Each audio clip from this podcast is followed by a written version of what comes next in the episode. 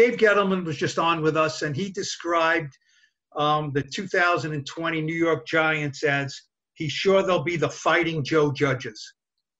Um, what do you think that means? Um, what would the Fighting Joe Judge team look like? And um, are you going to get T-shirts? Um, maybe make some money on this by getting Fighting Joe Judge's T-shirts uh, going. No, I'm more concerned they represent the area of New York and North Jersey a lot more than just Joe Judge. So, look, we want to have a smart, tough, fundamentally sound football team. Working every day to put our you know, best foot forward and make improvement to build that. Uh, I'm pleased with the effort. I'm pleased with the urgency our guys come to work with every day. But it's important to me that when people watch our team in this area, they're proud of the product they see. Is is um, what does it uh, uh, say to you though that the general manager has confidence to say that he believes your team is going to reflect what you're about? Well, look, I think we're all on the same page as an organization. Like I said before, we've had great synergy through all the through all the uh, conversations, starting in the off season, free agency, the draft, leading up now through training camp. You know, I think it's important we're all on the same page with how we see this team going forward and what it's going to take to get us to where this long term vision really is. But I appreciate the confidence in it, um, but I'm gonna come to work the same way either way. Thanks. Thank you. Zach. Hey Joe, um, I know you guys uh, signed uh, Jon Halapio back today. I was curious uh, what the thought process was there, and, and if that says anything about how you're feeling about the, the way the centers have been playing uh, lately. Absolutely not. It's just an opportunity for us to add another good player to the roster, give some depth and versatility inside. Jon's guy can play center, but he can play guard as well. So again, it's about position flex inside. You can only keep so many guys on the roster. The more players you keep inside, you can play multiple positions. You know, that gives you strength as a team right there. So, no, that's no indication of anything we feel about current players on our roster. Uh, I have a lot of confidence, all right, in Nick and Spencer and Tyler. They've done a really good job. You know, Shane's coming along. We're working on developing him in time. He's been playing a lot more guard due to our current situation, but he's working as a center as well. So we're developing all of our guys as much as we can in multiple positions. What what have you liked that you've seen out of Tyler? He he's he came in uh, he played tackle in college. I know. Like, what have you liked about him? His ability to move over to center the way he has. Well, you know, I think the biggest thing right now is is the way he's mentally handled it. You know, he, has been able to make the calls inside, have good command for a young guy. That's not always the easiest thing.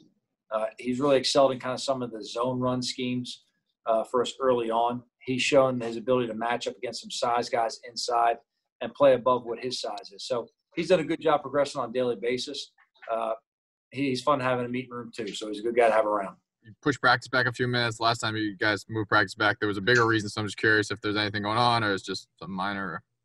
Yeah, I got long winded in my squad meet today, so I pushed everything back. So that's on me, guys. Sorry about that. No, no, fair enough. Just have to check. And then um, as far as tomorrow's scrimmage, how is that going to be structured? Is it going to be treated like the fourth preseason game where you're kind of leaning more towards younger guys or guys on the roster bubble, or are you going to play the the top guys, so to speak, as much as you have in the first two?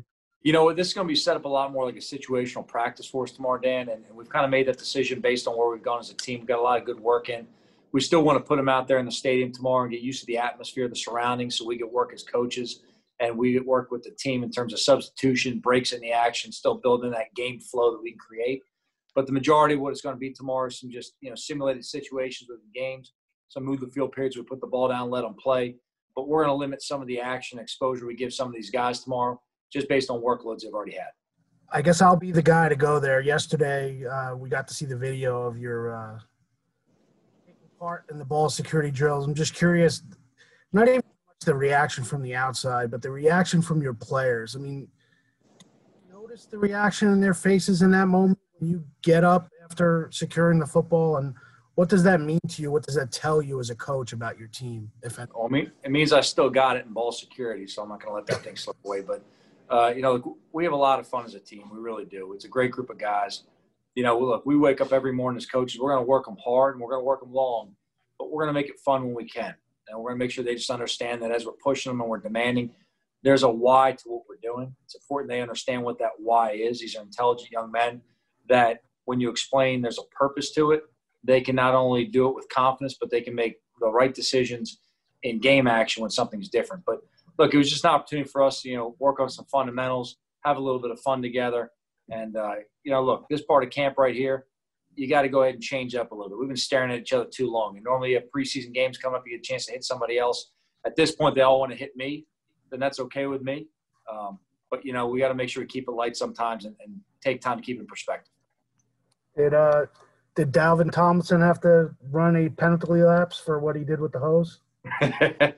no, it was good. He had good aim with it, so you know that's a plus for him. I'm curious. You know, the the fun part of this. Why is that important to you? There, there certainly are coaches who want to be distant, want to you know run their players as hard as they possibly can.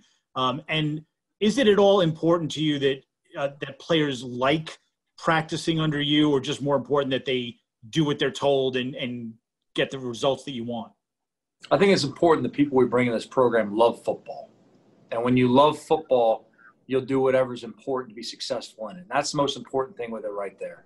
You know, look, we're going to always push our guys, and we're not going to accept anything less than their best. That's just the way it's going to be. Now, along with that, you know, there has to be a personal connection. You know, we've all played at some point in our careers. You play a lot harder for someone when you understand that they're a person themselves. They have a life outside the building like you do, and that they actually care about you. And I think that's important to keep in perspective. Look, this isn't an easy time of year for players or coaches. You got a lot of guys right now that are looking around the room, they're looking around the league, they're wondering where they're at. They know this is a time where there's going to be a lot of roster moves.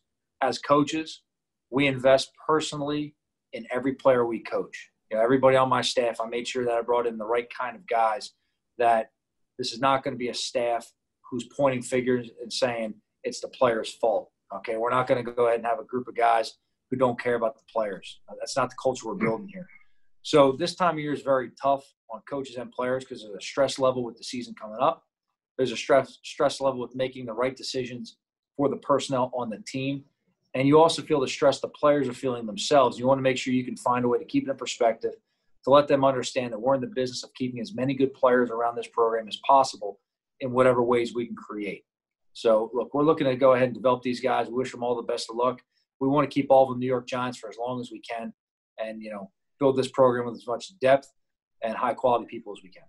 Curious, how do you feel about your offensive line that you've you've been able to see what you know what you have there for at least on the field for the last couple weeks, and how close are you to having the five guys set as the starters for Week One?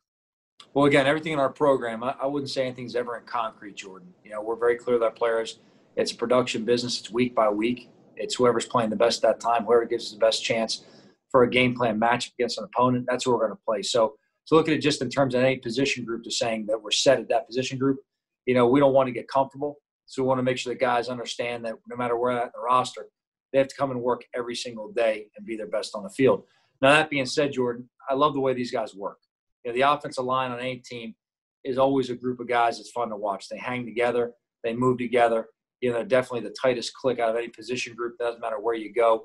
These guys are always, you know, blue collar guys. They're tough dudes. You know, they have to be unselfish by nature of the position they play. You know, I think working with Ben and Marc, it shows, you know, just the heartbeat of that room of how they play for each other, how they play with toughness, they play relentless. And I'm very pleased at what's coming out of that room right now. Curiosity, I, I know New England runs that the you know the the sliding water slip and slide drill. Is that did Bill Belichick ever do that? Did you ever see him do that? No, but he didn't have near the ball security technique I do, so I wouldn't put it on camera either. No, I was, you know what, actually, that was something yesterday. Pat Graham kind of grabbed me in practice. And we were kind of talking. He said, you know, he said, hey, what do you think about doing the uh, fumble recovery drill? And we've been talking about some opportunities to do, you know, the turnover drills. We had a rain day the other day, and then, you know, sure enough, the sun comes out and dries up all the rain, and we don't get a chance to do it as a whole team. But we took the opportunity yesterday, you know, with the tempo of practice, what it was. We thought it was a good way to end practice and kind of get these guys rolling a little bit. All right, last question here. Ed. Hey, Joe, just glad you're not on the injury report today after after that yesterday. Uh, question for you is: Ed, are you saying I'm not a good athlete? I didn't say that. You're a better one than I am. question for you is actually about the practice squad. You've talked a little bit about building that before. Dave was talking about how important it is. When you look at constructing a practice squad, do you have to look at covering as many positions as possible versus you know just taking the best 16 guys or how do you balance that? You know what that's a good question and there's definitely a mix of, of both those avenues right there. I think ultimately you want to keep the 16 best players that can help develop and grow within your program. At the same time for the season we're about to go through there are considerations you have to have based on your own team's depth as well as necessary positions that you may want to provide some insurance with you know, going through the season. I think we're all very aware of, you know, the sudden change you can have at any position group or a team, you know, based on, you know, some kind of testing or protocol that, you know, may get flagged. So we've got to be ready as an organization to always be prepared and have guys ready to play in the game. So we're talking about that right now, Ed. It's going to have to be a longer conversation that we've already started between where do we, you know, balance out keeping the 16 best and which positions do we absolutely want to ensure that we have. So that both parts of conversation, that's a little bit of a kind of gray area answer for you, but both are true at the same time for us.